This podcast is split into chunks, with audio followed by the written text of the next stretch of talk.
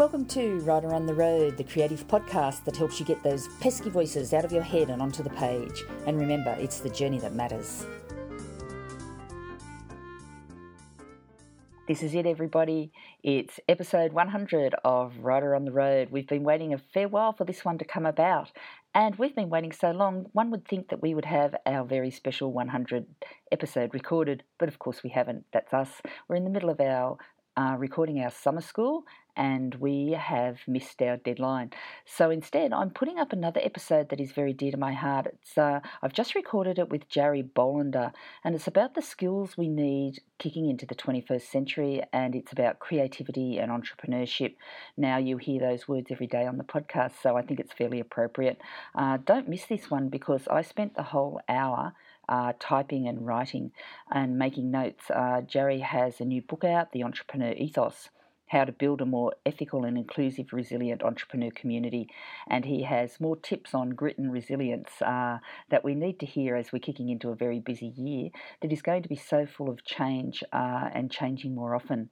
Okay, here at Writer on the Road, we are excited to announce that our new website is now up and running and live. Uh, so jump aboard, go and have a look at our new website, www.writerontheroad.com.au au. And there's a download there for you. There's a free download of our Voices in Your Head writing guidelines for adults. And it's been a long time coming, so it's there for you at long last. Uh, we've got sponsorship happening all this year. You'll see our brand new sponsors on our website, which is really exciting. If you're interested in sponsoring or being a sponsor for Writer on the Road, just slip me an email at uh, melinda at tropicalwriting.com.au and we'll, we'll have a little chat and see what we can come with. This week's sponsor is Paul Brody from Brody Education, uh, very, very talented man. Uh, courses and coaching are now open for business for adults. I've been approached by several people and we'll be working to get their books out in 90 days, which is which is something that I, I do anyway, and we're uh, formalising the processes around that a little bit.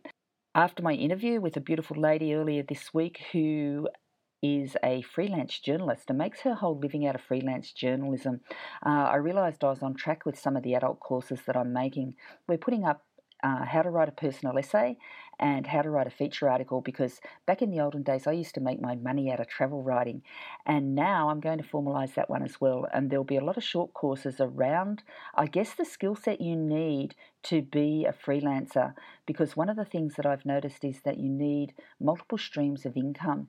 Now, I have been teaching, as you know, and, and loving it so much, as you know, as well. Uh, and now I am working in the business full time, so I'll be going back and doing a bit more freelancing. I love travel writing, I love traveling, so uh, I'll be I'll be doing a little bit more of that, and I'll be bringing on other people who are very very good at what they do to help us along the way and teach us. Uh, I guess the skills that we need to optimize our chances of earning earning uh, what we're worth is how Lindy Alexander put it. Another lady I've got coming up on the podcast very, very shortly is a digital nomad, and she travels the world uh, making a living. And so we talked about uh, co working spaces and we talked, talked about the things you need to do when you are in different countries, uh, which is a bit little bit interesting because we're off to Vietnam for a month later in the year, and I intend to be working remotely for the full month. So I was very keen to hear what she had to say and how we're going to survive in Vietnam. Luckily for me, she says it's absolutely beautiful and we're going to have a ball. And uh, coincidentally, she's put out a little travel guide on Saigon, so I'll be having a look at that in the next little while. Uh, another thing that I've had to accept is that my niche is going to be forevermore writing excellence programs for young scholars. I've been trying to bed that one down for, what, 18 months now, and it just keeps growing like topsy. And here at our summer school we're running here in Brisbane this week, I've discovered that I absolutely love it. Well, I've known I always love it, but I thought one day I'd grow up and, and do, you know, grown up stuff. Looks like it's not going to happen. Looks like me and my kids are, are going to continue to grow and thrive. There's a huge, huge interest out there, everyone, in uh, helping our kids be the best that they can be. And I thought, well, if that's what I do best, uh, that's where I'm going to stay. Uh, we're going to be running some workshops around uh, young entrepreneurs. We'll be running some weekends, and I'll tell you a little bit more about that as they come up in the the next few weeks. My new partner is thriving, and it's been really exciting this week at the summer school to watch Sam take control. And I've been for the last year helping her her grow into her role. And this week at the summer school, she's actually been pushing me aside a little bit as she takes centre stage and the kids absolutely adore her. So that frees up my time and I'm really excited about that as well. I I had the privilege of working with our very young students this week and I got lots of hugs and cuddles, so I really, really like that. Uh, our sponsor is coming up, Paul Brody, and he's got his usual tips on book publishing for us. And then we're going to kick into our our very, very uh, informative interview with Jerry Bol- Bolander. Uh, welcome to episode 100 of Writer on the Road. Yes, we are very excited here, and Liz is upstairs making us a bunch of chocolate chip cookies to celebrate. And welcome to my beautiful sponsor, Paul Brady. Hi, Paul. Hello. Hi. And what we're trying to do here is wish everyone a very Merry Christmas, Paul. What I want to talk to you today about is coaching and why it matters. Absolutely. Oh, again, Merry Christmas to everyone. And I think the main thing is the best gift you can give yourself is the gift of having an accountability partner. I actually talk about that in my newest book, Champion, where we actually dedicated an entire chapter to do that. Now, why do I mention that? Because I have my own coach. So I have the great Taki Moore as my business coach made a significant investment in his black belt program, but I'm a huge believer in it because when you have a coach, you have focus, you have accountability, and you have implementation. And that's what I tell every one of my clients and my students because you need to have someone there with you to walk you through the process, to be able to hold your hand and support you through all phases of your book because there's so many different parts with books. Now, is there anything very difficult about books, about publishing and marketing? No but there's so many different things that are tedious, that are time consuming, that can be very stressful. And not having the right publishing plan, and what we talked about previously about not having the correct marketing plan. You have to have a strong system in place, but you need someone to help you to focus, accountability, and implementation. That's what a coach brings to you. Now, for those of you that are looking for a coach, I'd love for you to go to brodyedu.com, check it out. You can watch my free webinar there or you can actually book in for a uh, free 15 minute consultation call with me where I'm just going to go, hey, what questions do you have? Would love to work with you because we're going to the new year. We're going to resolutions. We're going to things that we want to change in 2018. But how are you going to be able to do that? You need to write down your goals. And you need to have a coach to help you, and I'd love to help you with that. There you go. Okay, thanks, Paul. Uh, have a nice week, and we'll see you next week.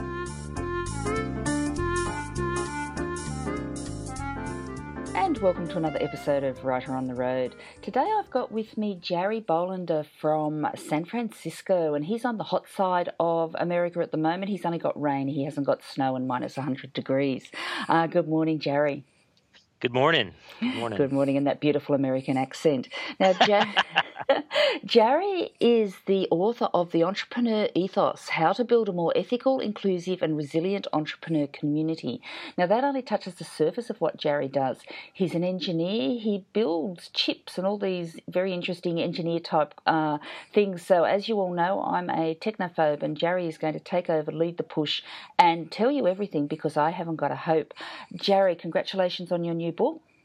Well, thank you so much. I uh, really appreciate being on your show. And uh, as a writer, uh, it's great to hear that you've embraced the writer lifestyle. And that last the last year of 2017 was uh, a, a, turning point for you. So, um, congratulations on living the writer life for a year. Now I'm I'm I'm curious about my own life now. Uh, what, what, did I do? uh, well, no. I, I, I read your I read your little summary um, of you know the businesses that you're trying to run and that you're an authorpreneur, which I love um, because you know I am an entrepreneur as well as an author, and a lot of times when I talk to authors and creative people, they don't seem to think that they need to have the entrepreneurial spirit uh, in order to get their work out there. And so I really applaud you for not only embracing the creativity side of things, which is really important, but also realizing that in order to make a living at it, you have to have some of the dirty little business stuff that not a lot of people in the creative arts, uh, well, they think it's dirty or ugly or whatever. It's not. It's just the way you got to get paid. Okay, so everybody, uh, welcome to 2018. Welcome to all of us becoming entrepreneurial and more business-like in our creative lives. Because Jerry, I've got to tell you a secret: we make stuff up, we wing it as we go along. uh, uh, but that's what Jerry's here to talk to us today about, everybody. And he's reached out to me, and I'm really excited to have him aboard because he's going to talk to us about the entrepreneurial ethos. Uh, so we might start there after that beautiful introduction done by you. Uh, you can continue to interview me. Uh, course, yeah, tell us about the entrepreneurial ethos. Yeah, so um, the entrepreneur ethos uh, has been something I've been thinking about for a long time. I've, I've, been an entrepreneur for 20 plus years. I've been at six companies. Some of them have done okay, some of them have done great, and others have completely cratered. And um, I've also written books. So this is my fourth book. And when I was thinking about how I wanted to, you know, write my next um, my next offering to the world, I uh, I was inspired by a couple of things. Um, one, I'm a big Steve Steven Pressfield fan. I'm sure you've probably read the the War of Art. Um, he wrote another book called The Warrior Ethos. Uh, which I really, really enjoyed. And so the title of this book I literally stole from him, full cloth, 100%. Um, of course, I wrote everything in it, but uh, the idea I got from him. Um, and the other thing is, I I was inspired by my my late wife Jane, uh, who passed away in April of last year uh, due to leukemia. Uh, she was a female minority entrepreneur in the in the sports PR business uh, side of things, and uh, as you know, we were going through her illness and talking about our life future together. She um, she would always encourage me to speak my truth about the knowledge I had, and more importantly, bring some clarity and some focus on some of the challenges that she had as a female entrepreneur, minority entrepreneur in in the sports PR business. So, really, those those two were an inspiration. Jane, of course, uh, being the big inspiration and one of the first people that read some of the first drafts, and I really wanted to put forth something that was accessible to anyone that wanted to be an entrepreneur and was also reinforcing what I feel is the most important thing that we can do as entrepreneurs, and that is build something that didn't exist before that moves the world forward. I mean, you know, you can spend your time in life doing all sorts of different things.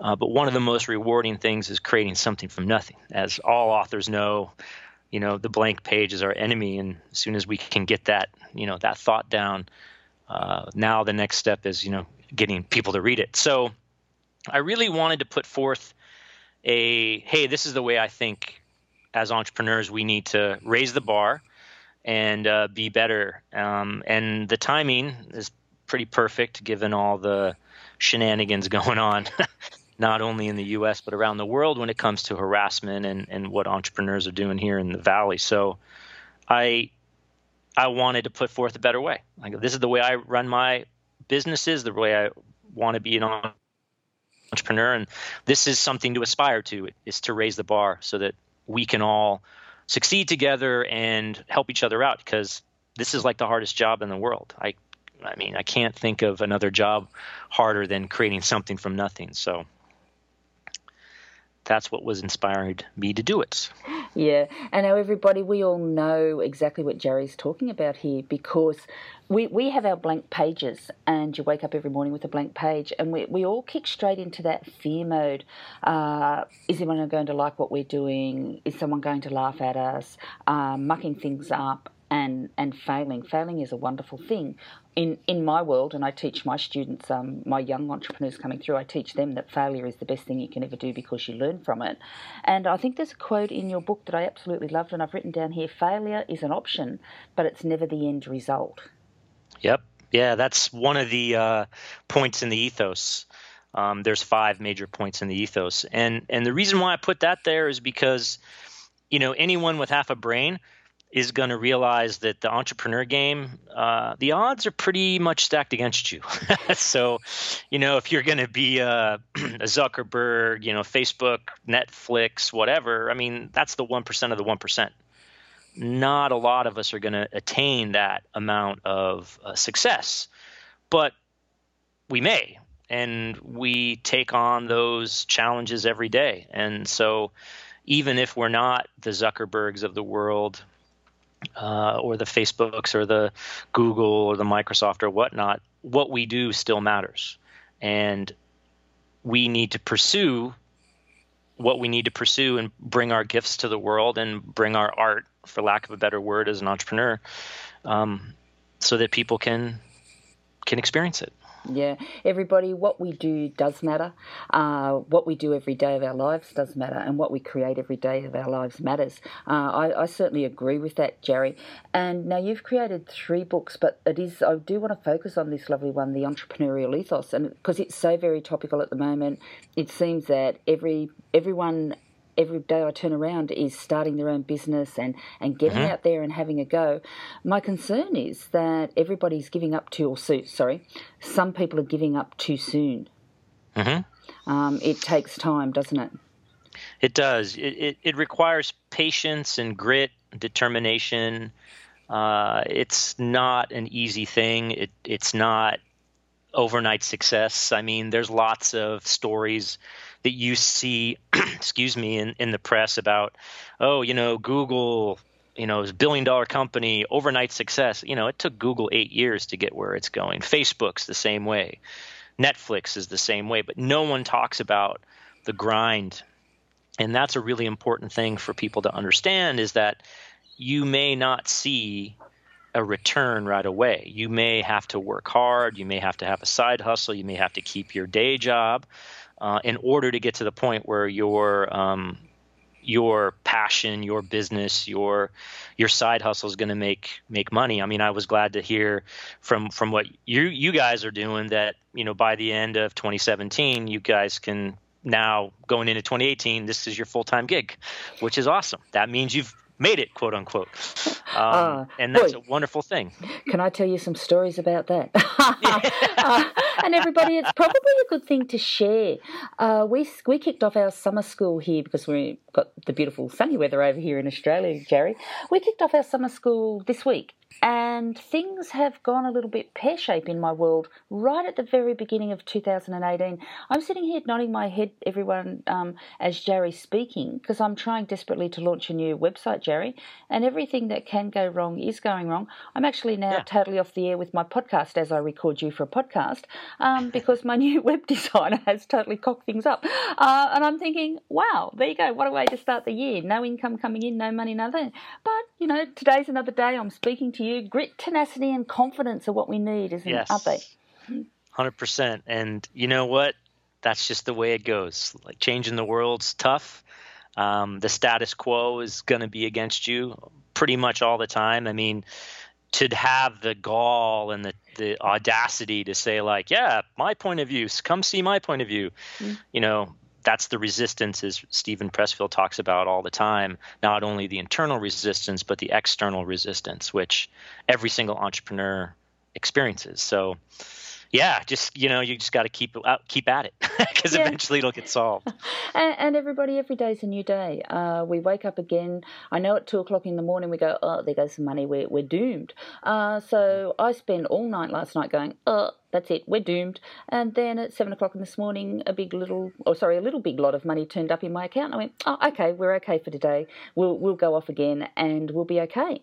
Uh, it it takes, uh, I think, a special kind of skill to be able to live like that because we have been trained since primary school. Now I'm 56. You're you're 10 years younger, um, but mm-hmm. we grew up in a world where a secure job and a picket fence and a gold watch is fairly important. Where I deal with young kids where I'm I'm saying that's just not going to happen anymore. No, not at all. I think in the 21st century, the the most important skill is the entrepreneur skill. Even if you're not going to be an entrepreneur like you and I, to have those skills and the resilience and the hustle and the tenacity and the self belief to get through the challenges that you're going to face. I mean, yeah, I mean, my dad, who's 78, he worked 35 years or so at a, one company, got the gold watch, and now he's retired as a pension and i'm like what's a pension? So you know that just doesn't exist anymore unless you work for the government um, even over here. So yeah i mean the, the, the book really is focused on that the internal workings of what it takes to be an entrepreneur. There, there's lots of books about the mechanics of you know the external world like marketing and sales and product development uh, but i really wanted to write a book that was about the internal struggle um, and and the traits, values, and beliefs that you have to have or work on in order to be have a chance at being successful. I mean, not all of us are successful, and that's fine. And not all of us are successful all the time, but you know, you keep at it, and pretty soon something happens. So yeah. Now, those internal uh, traits that we're talking about, the internal workings, that's what's really got me intrigued. And everybody, I, I bought Jerry's book, and I'm actually going to see if we can get some paperback copies. I don't know if we can get them here in Australia, Jerry, but if I can, I'm yeah. going to buy them, everybody, and I'm going to give a few away on the podcast because I feel awesome. so very, very strongly about this topic uh, that we've all got it inside of us, but there are external workings that knock us around. Uh, now, I'm going to skip into.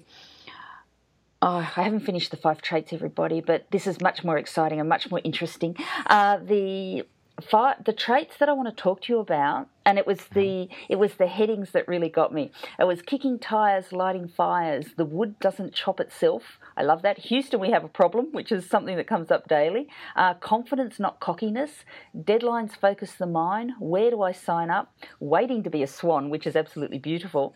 And hard is what makes makes it great. Now that hard is what makes it great is what really excites me about what I'm doing, and I'm guessing it's kept you going for a very long time. Yeah, I mean that that chapter has to do with grit, and um, I, I, interviewed about 50 entrepreneurs for this book, and sort of the recurring theme that all of them shared in various forms or another was that it was the the discipline and the grit to make stuff happen that they felt was their biggest success factor. And what I mean by that is it's incredibly important that you get up every day and work to make yourself successful. Um, you know, if you've got to do grunt work, you know, traditional like you know blue blue collar type stuff where you roll up your your sleeves and you know make stuff happen. Um, that is a amazing uh, gift if you've got the determination and the discipline and the grit to get through it. And and so yeah, so you know, if it was easy, it wouldn't feel as good at the end. I mean, it's just like when you're uh, riding a bike or running or doing something um, athletic, you know, at the end, you sort of want it to be like, man, that was hard. I'm glad I I'm glad I got that done. So. Yeah, and one of the things we don't have as riders for the most part, and especially as indie writers, we don't have deadlines. Deadlines focus the mind. I think that's yes. where some of us fall down. Uh, I run physical workshops because that actually makes me turn up, um, and especially yes. when I don't want to turn up at the start of the year. So I walked yes. into a classroom of 20 little ankle biters yesterday, and I'm going, are we having fun yet? You know, I put it up yeah. on Facebook. Are we having fun yet? Uh, exactly. And the kids just love it. Um, focusing your yeah. mind. Um, can you you can give yourself a deadline, don't you? It doesn't have to be an external deadline. Yeah, I mean, a lot of times, what I like to do with deadlines is, you know, for me, you know, I I always think that creativity on a deadline is the best kind of creativity, and the reason is is because it forces you to get stuff done and it forces you to really think about what's the minimum thing I got to get done in order for me to feel comfortable. Because, like, you know, as writers, I could tweak a sentence all day. You know, I mean, you'll you'll read the book through it more and like, you know, there's things I could fix. Yeah, yeah, okay. You know, I'm not, you know, I'm no Steven Pressfield or whatnot, but I released it. My ideas are out there. I'm talking to you about it. Someone else can, you know, read it and get some inspiration and and there's a real power to that. And so when when you force a deadline, even if it's arbitrary, it really allows you to focus on what's important. Um, and for this particular one was great. I had a I was going to be on a podcast from a friend of mine and he wanted to record it in I think it was October of last year. And he's like, Well, in order for you to be on my podcast, you need to talk about something. And sounds like you should talk about this book. And I'm all, Oh, I guess I should get it done. so, you know, it was arbitrary, but I really wanted to be on his podcast. And I really was like, Yep, you're right. I got to get, let me get this done. So I felt, uh, I felt really good about that and I felt uh, empowered to be like, okay, I got a deadline. I mean, it's the same thing with uh, like NaNoWriMo, which is the you know write a novel in a month, which I did last November, and you know your uh, one of your guests, Julie Schooler, uh, which was on I think podcast 88. Um, you know when she was talking about going from nonfiction to fiction and the you know the challenges of that, and I was just thinking, what got me through that was the deadline it's like, you know what? You got a month, make it happen. And I'm like, okay, time to go. You know, and so that that's I think that inspires creativity. Deadlines inspire creativity for me. Uh, first of all, thank you for knowing my podcast better than I do. Uh, Julie, Julie you're, you're, a wonderful guest, and she's been on a couple of times, which is wonderful yeah. as well. Uh, you're talking about, are you saying that you wrote this book during NaNoWriMo? Uh, no, not not this one. It was another novel. I wrote a novel, a fictional um, account of my late wife Jane's um, career. Uh, this one took 22 months. It's a lot a lot longer to have to research and write stuff, and and I was particularly um, taken and, and, and, chuckled a little bit when you know Julie was talking about well you just can make stuff up. And I'm like yeah you can just make stuff up as a as a fiction. I'm like I don't have to fact check nah come on just make it up you know? Um, so it's incredibly liberating to not have to like cross reference like who said that? What was the quote? You know okay so. yeah. See now don't forget everybody that um, where Jerry's talking about um, he's a he's a business mind here. So entering the fiction realm is actually really quite exciting. You just set it in an alternate planet you make up a fantasy land. Uh, now, you say it's a fictional account of, of your late wife's um, journey and story, and you refer to her in the book, and both in person as we're talking, as a uh, minority entrepreneur. Um, now, I'm, talk- I'm guessing you're talking about her working in what's traditionally a man's field, sports psychology or something like that? Actually, both. So uh, she was Asian, uh, female and then working in the uh, sports public relations. So her main job was to promote professional athletes. And so before I met her, uh, she had a lot of very famous athletes in the U.S., uh, mostly basketball and football. Uh, and she would tell me these great stories about, well, some of them were a little bit like, oh my God, I can't believe that happened. Uh, but a lot of them were just these situations she'd get herself into. And uh, it was just a real it was really therapeutic and a real joy to like put those stories down in a fictional account of her of her impact in her life and you know her as the protagonist you know conquering the world. So it was it was tough at times to you know write about about her since she's no longer with us but it was also inspiring to like tell her story. And and I just really felt uh, inspired and honored and and and just really it just was very moving. And and and the whole reason why I write is to tell these great stories. And if it's nonfiction or fiction all writing has a purpose. And so whatever story you have as a writer needs to be told. I mean if three people read it great. If 300000 people read it even better. Uh, but we all have stories. And these stories you don't pick them they pick you um, the book, the entrepreneur ethos, was a classic one. You know, that was something that picked me. I saw a lot of challenges that people were facing, and I didn't think they had a good framework to to uh, you know to overcome them. And so I decided, well, you know, it's time for me to write down what I know and to really learn uh, a lot about the process that people have and the journey that they're on. So that's how that came about. Yeah, and that's really interesting, everybody. Look, we could unpack so many things of what Jerry's um, talking to us about today, and and the the 22 month um, journey that you went or you're going through or went through about, with writing your writing your novel. Uh, you you can dig far more deeply, I think, when you're writing fiction than non-fiction. But it can be you can be it can be really confronting, can't it? Uh, and mm-hmm. and to keep going on on a daily basis, we go back to that feel the fear and do it anyway. Uh, yeah. Were there any times where you just wanted to stop and just shut this thing away?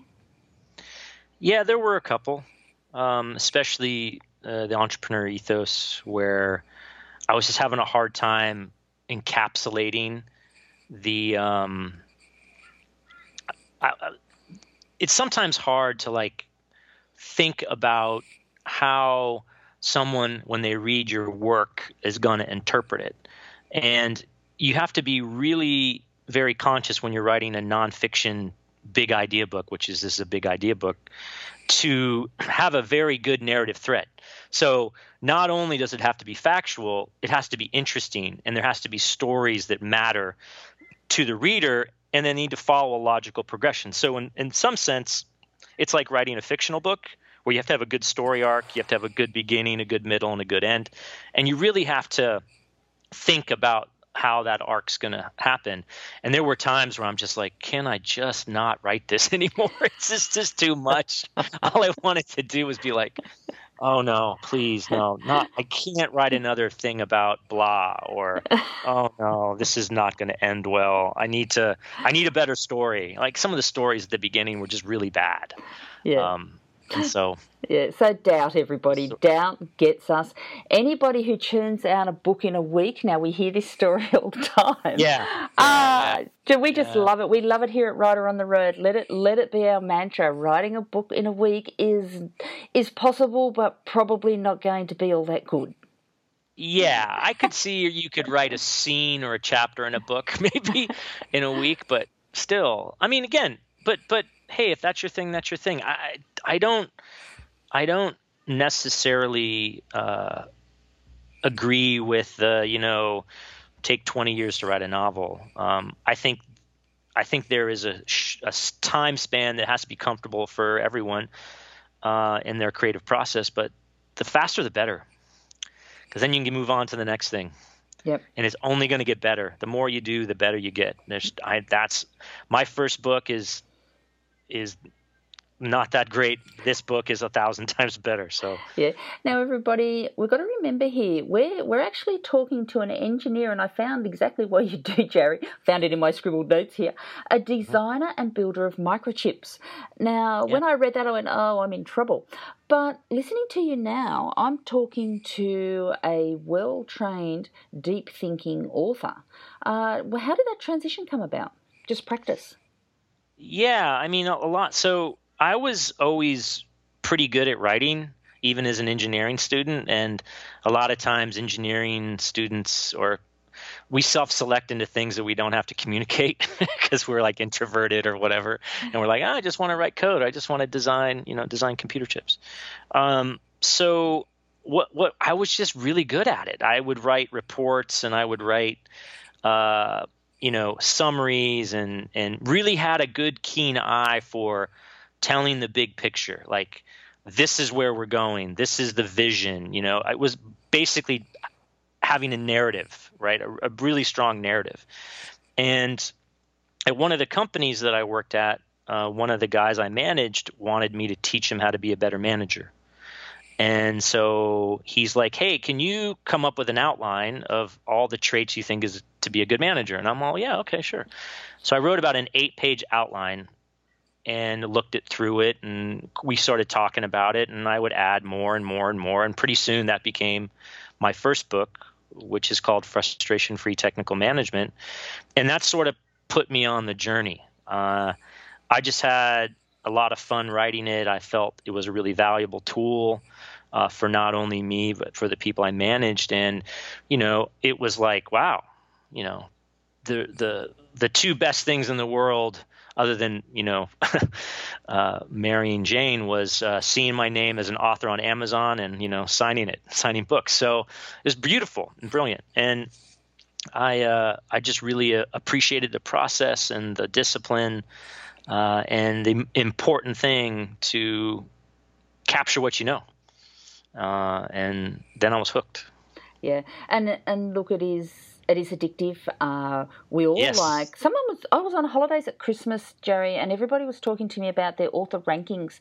And I'm not mentioning any names, Annie Seton, but they've got these little Apple watches, and it brings up their stats about where they are on Amazon oh, rankings. Oh God, and she, I, I she, couldn't do that. She told me I was about four million and something with my minus wife, and I said, yeah, but I don't sell it. Yeah, yeah, I said, I don't own an Apple Watch to watch this. I could imagine it would be addictive. Um, you could get quite aggressive, I think. Yeah, yeah, I yeah, I mean, there's a certain part of that. That's the entrepreneur in me that wants to win, uh, wants to be number one.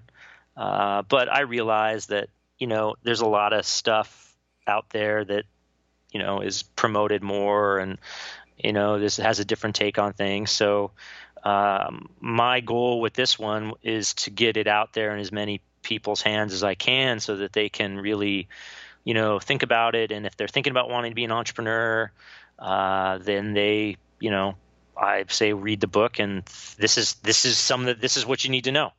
Uh, and then I want really to to change the conversation about our responsibility in society, especially given all the bad behavior that's going on. I it's just appalling to me. I, I never, in my 20 year career, I mean, you know, we just don't. Uh, this is not something you do. Like I was taught better than this, and I, I want people to know that there's entrepreneurs out there like myself that are think that sort of stuff is 100% unacceptable, and we're here to change it. Yeah. Now, everybody, we're going to just give you a little reminder here that we've also had Tony Lloyd on the podcast, and Tony's book is along similar lines. It's it's about, um, I guess, embracing community and what we can do to give back as entrepreneurs. Uh, and one of the key elements that I have got written down here on my notes to talk to you about, Jerry, is guiding society to take on the challenges of the 21st century. Yeah. Um, so one of the things that is abundantly apparent when you look at how things are starting off in the 21st century is that the pace of change is accelerating, especially when it comes to technology. And so you're seeing self driving cars, you're seeing robotics, you're seeing blockchain, you're seeing AI, you're seeing all these things that over time are going to replace people. I mean, it's it's inevitable. It's going to happen. Uh, so if you want to keep up, then the best way to keep up is to be more entrepreneurial. Like go make your own job, go create the next big thing. And so it is extremely relevant that the skills of the 21st century are going to have there's two major ones, creativity and entrepreneurship. Uh, and both of those are super important. Uh, I don't see the mundane, something that could be replaced by a robot type of work one being fulfilling or two being around very much longer. Uh, and and as a society, we need to deal with that. I mean, there's going to be a lot of people that are going to be affected by that. We need to figure out a better way. Uh, and you know, it's going to be a, a big, long transition, but uh, it's going to happen. I don't see any way around it. Yeah. Now, I'm taking notes more than I should be here because this is a subject that is close to my heart. And mm-hmm. being being an old lady now with grey hairs, working with um, you know, 15 year olds and encouraging them to to open up their options for their futures and realise that not the whole world can get OP1s and become a doctor and a lawyer. Uh, mm-hmm. And if you are going to become a doctor and lawyer, you want to uh, think really hard about how you're going to use those skills uh, to to help. Um, as you said, help us grow a better world. Uh, mm-hmm. But when you talk about creativity, entrepreneurship, and embracing technology. I have, and I'm sure I'm not the only one, everyone who's been trying to keep up with this or even just trying to remember the words to use. Like I wrote down Bitcoin in my notes because I couldn't remember blockchain. Uh, but mm-hmm. I spend a lot of my time, and usually off LinkedIn, everyone, if you're looking for people who are really savvy with this kind of stuff, there's an awful lot of articles on LinkedIn about, I guess, um, uh, artificial intelligence and artificial realities and having um, is it Alexa come into your house and and do everything yeah. for you? All those really really kind of exciting things.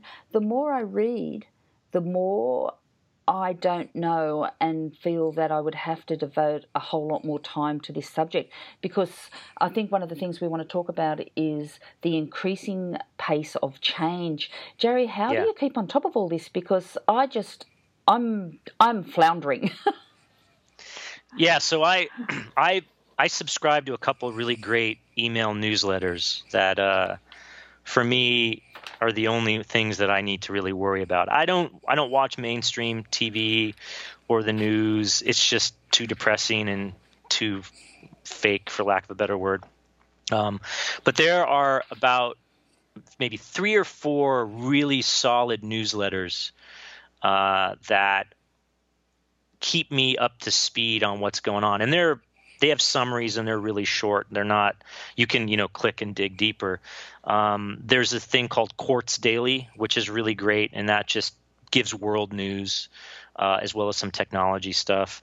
Uh, there's CB Insights, which is another great for technology and startups. I mean, those guys have the best data I've ever seen on trends, and it's really, really well written and funny and kind of snarky. Um, there's a great uh, newsletter called The Hustle, uh, which is based out of San Francisco, and they have mostly millennial focused news. But what's really great about that is they have a really nice summary of of what they feel are the are the, the things that to look after, uh, and and so that's those those are there's a couple more, but those are like the three that are three or four that are really important to you know you don't you don't need to read a ton in depth. You just need to kind of know what's the next thing that's coming, um, because it's going to take time for things to evolve. But you don't want to be flat like, oh, well, I guess automation in trucks is going to happen. Like, well, what do you mean? Like, oh, no truck drivers in the U.S. You know, like, oh, what just happened? You know, and and so you need to be aware of that sort of thing because that's that's going to affect society. Yeah, and and I pay very close attention because I'm responsible for students, Mm-hmm. and. I'm I'm sort of a bit out on a limb when it comes to schools because they're very, um, I guess, established and traditional.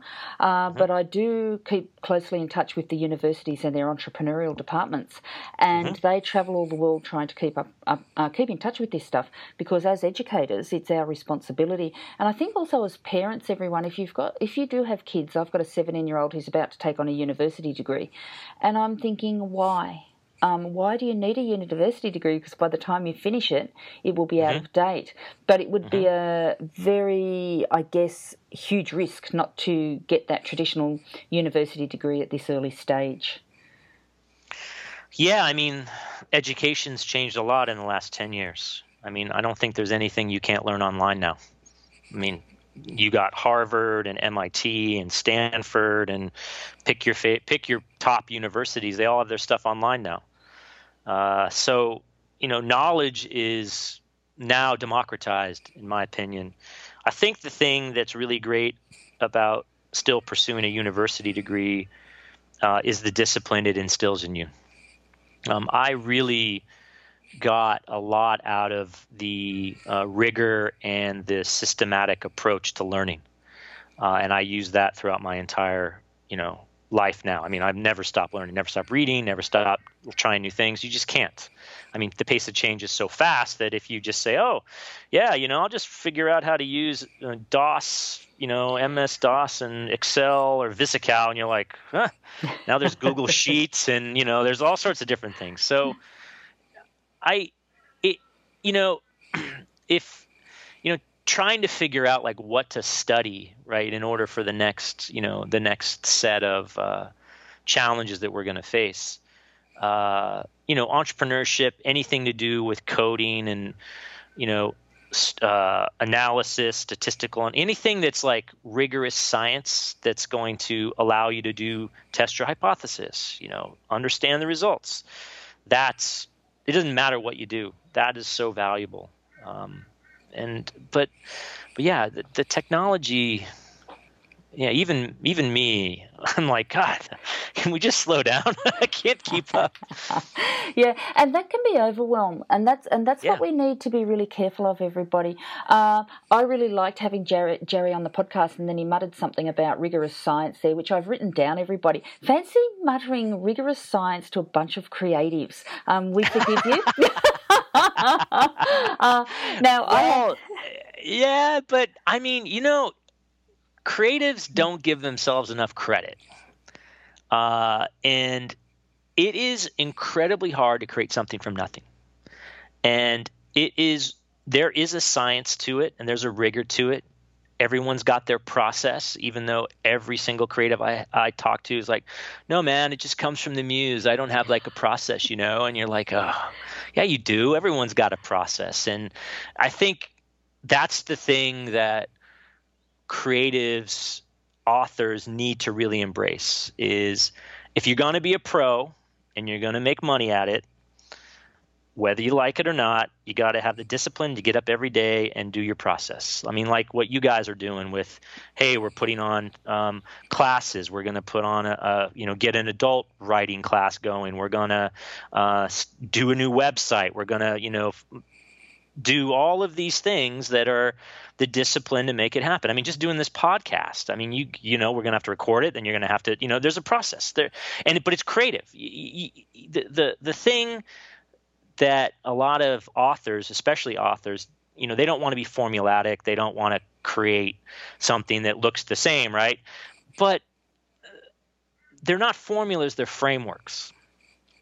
And if you embrace a framework that works for you and you can crank out creative stuff, then you are a disciplined scientific type problem solver. Whether you like it or not, whether whatever you call it, you know, you know deep in your heart that you're that's your process. And I think the the sooner we as creatives embrace that, the better. I mean, we're just going to do better, more better work, and that's great. I would love nothing more than to see great stories, great books, great products because people got, oh yeah, yep, I'm gonna you know get it done. So yeah, and please don't do it in a week, everybody. We want you to take a little bit longer.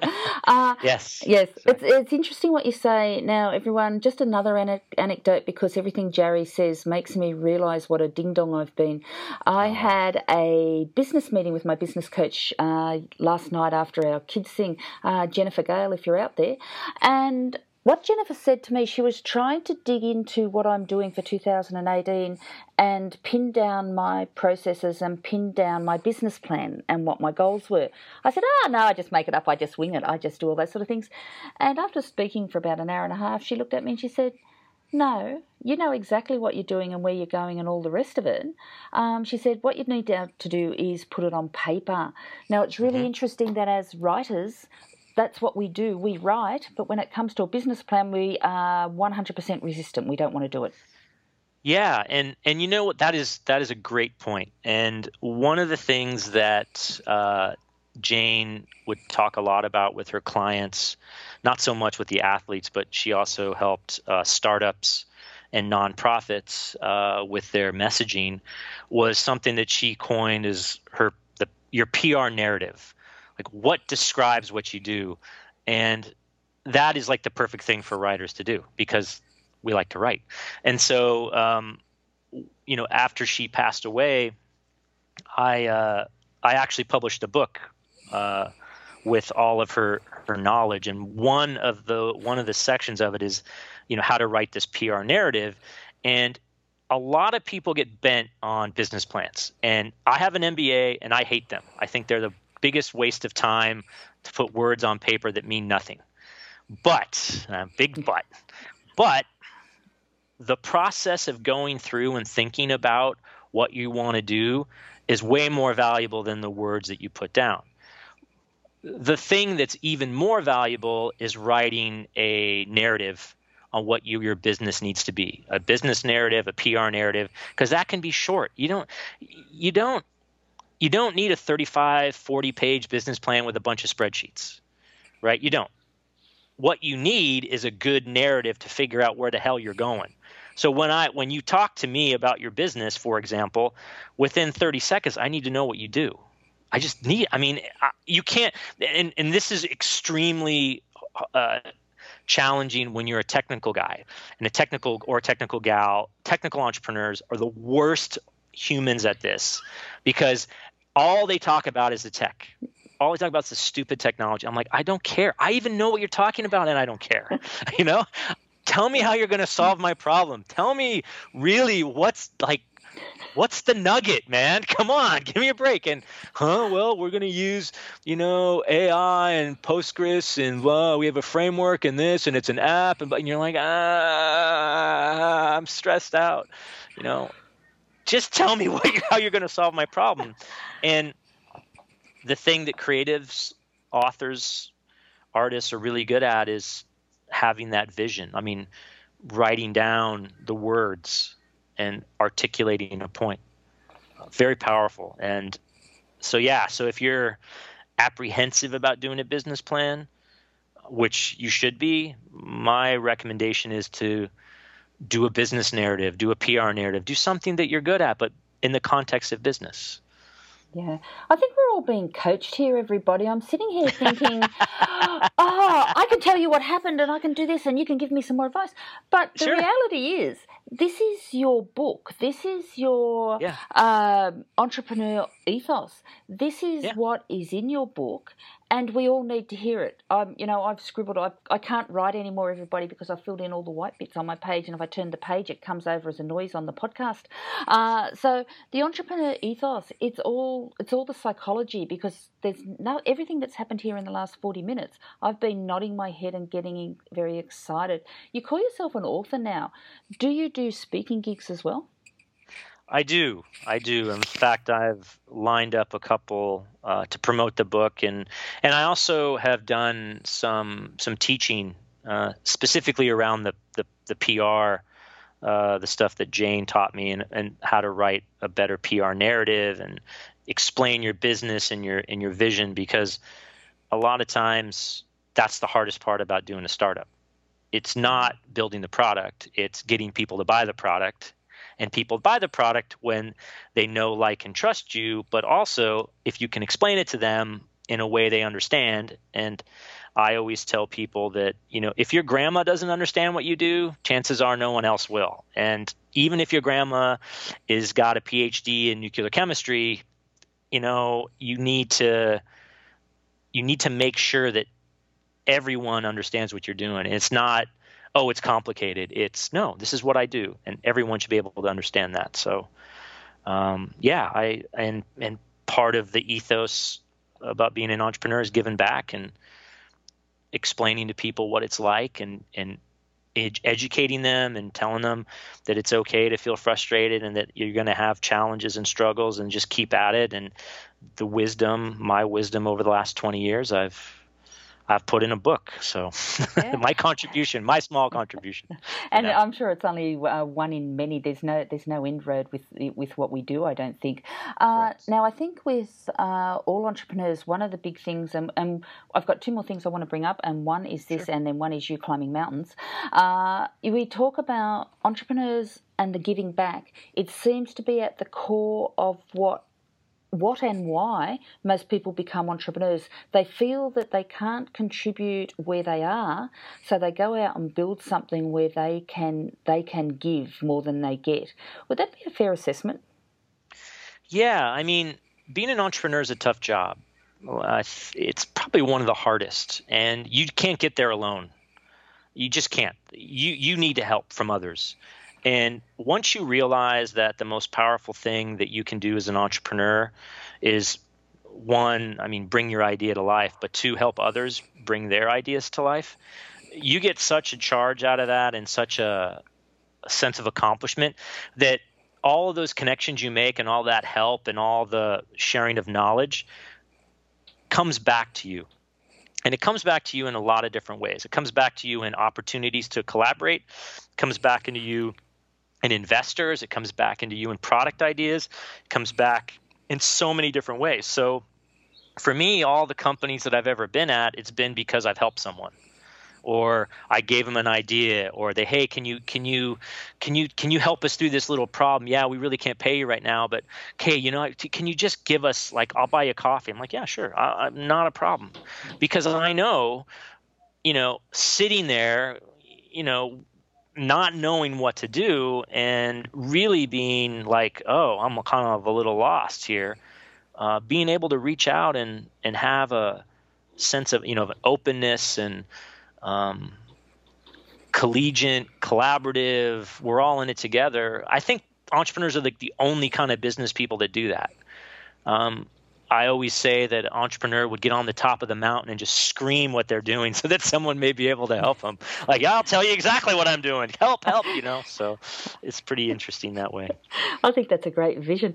Uh, I, I look, I love the idea of it. Now, I was told this last night um, by my coach in no uncertain terms um, exactly what you're saying. We can't do it alone. I am so independent and such a stubborn bitch that I want to do it alone. and she said, You just can't. You just can't get over it.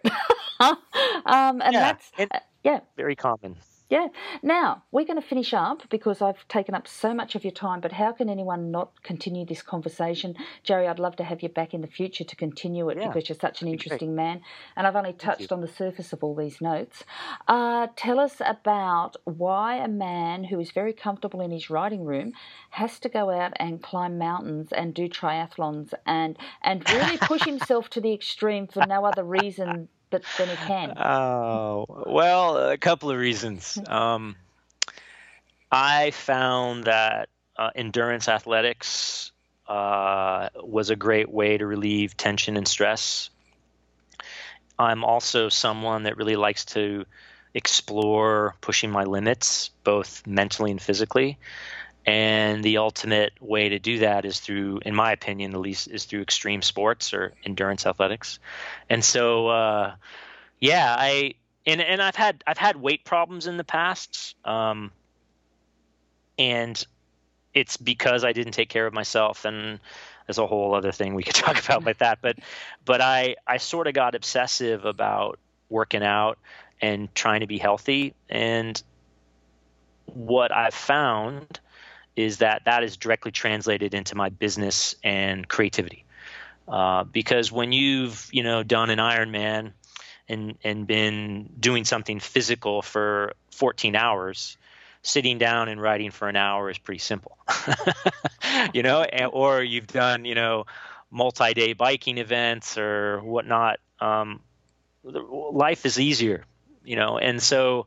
And, and you know, and even going through what I went through when Jane was sick, in the 15 months of her treatment uh, and the roller coaster ride of uh, all the emotions and you know dealing with that every day as her primary caregiver i just realized that rest of life's easy you know?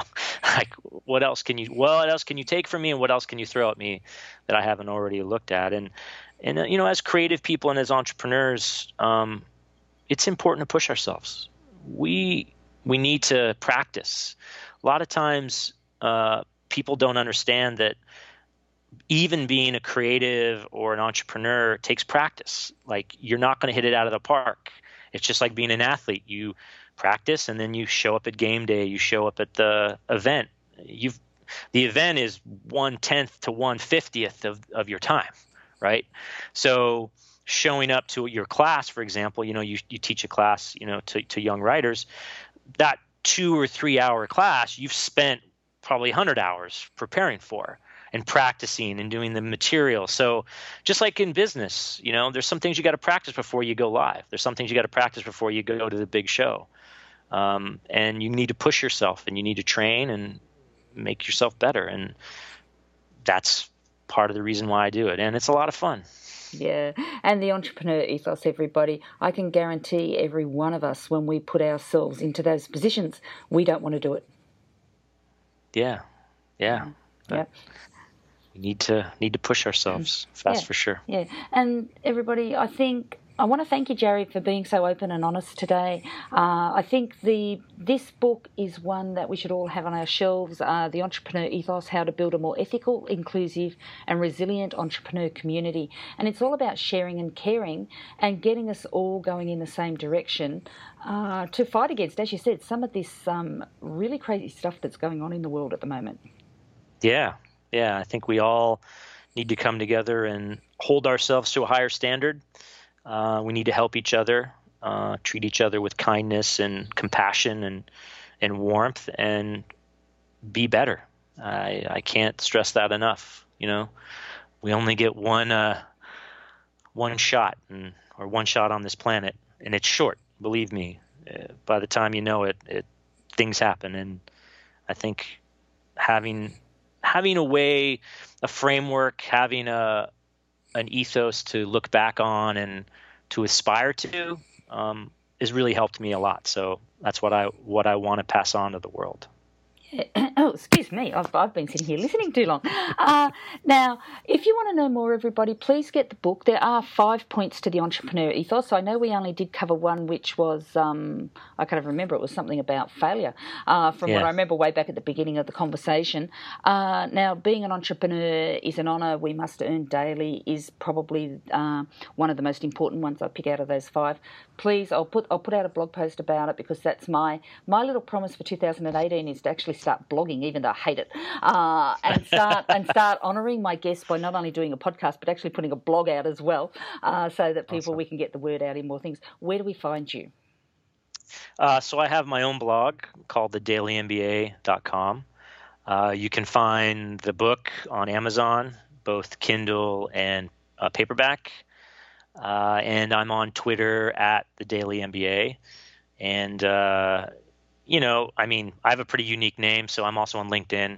You know, Jari Bolander on LinkedIn, and would love to hear what people have to say. You know, connect connect up and hear your stories, and and and really just want to put out my philosophy and my ethos on how to be a better entrepreneur. Yeah. Now, everybody, he is really easy to find. Sometimes when I Google my guests, I get about 20 of them, especially when it comes to LinkedIn and Skype. Uh, there, Jerry is smiling and very handsome in all of his photos everywhere you look. He also has a wonderful book, and I just want to touch on it because I'm going to go and get this one next. And it's something about um, Twitter quotes. Um, what is it? What is yeah. it? Quick, uh, endurance tweets. Endurance tweet, yeah. Love so. it. 140 140 character words of inspiration. So yeah. Uh, that was a fun book to write. Yeah, it's yeah. short. And i get my kids to do it at school all the time. We're always having competi- com, um, competitions to see you can do things in 140 characters. You know what? They love it better than analytical yeah. essays. I can't understand why. Yeah. Yeah yeah. Well you know it's constrained creativity. That's like the best kind. Yeah. And it's easy uh, far easier yeah. for them to do than actually have to think. all right. Um, so that's it from me. That's it from Jerry. Thanks everybody for listening. I think this is one of our most valuable podcasts to date. Uh, we'll talk to you next time. Um, bye for now.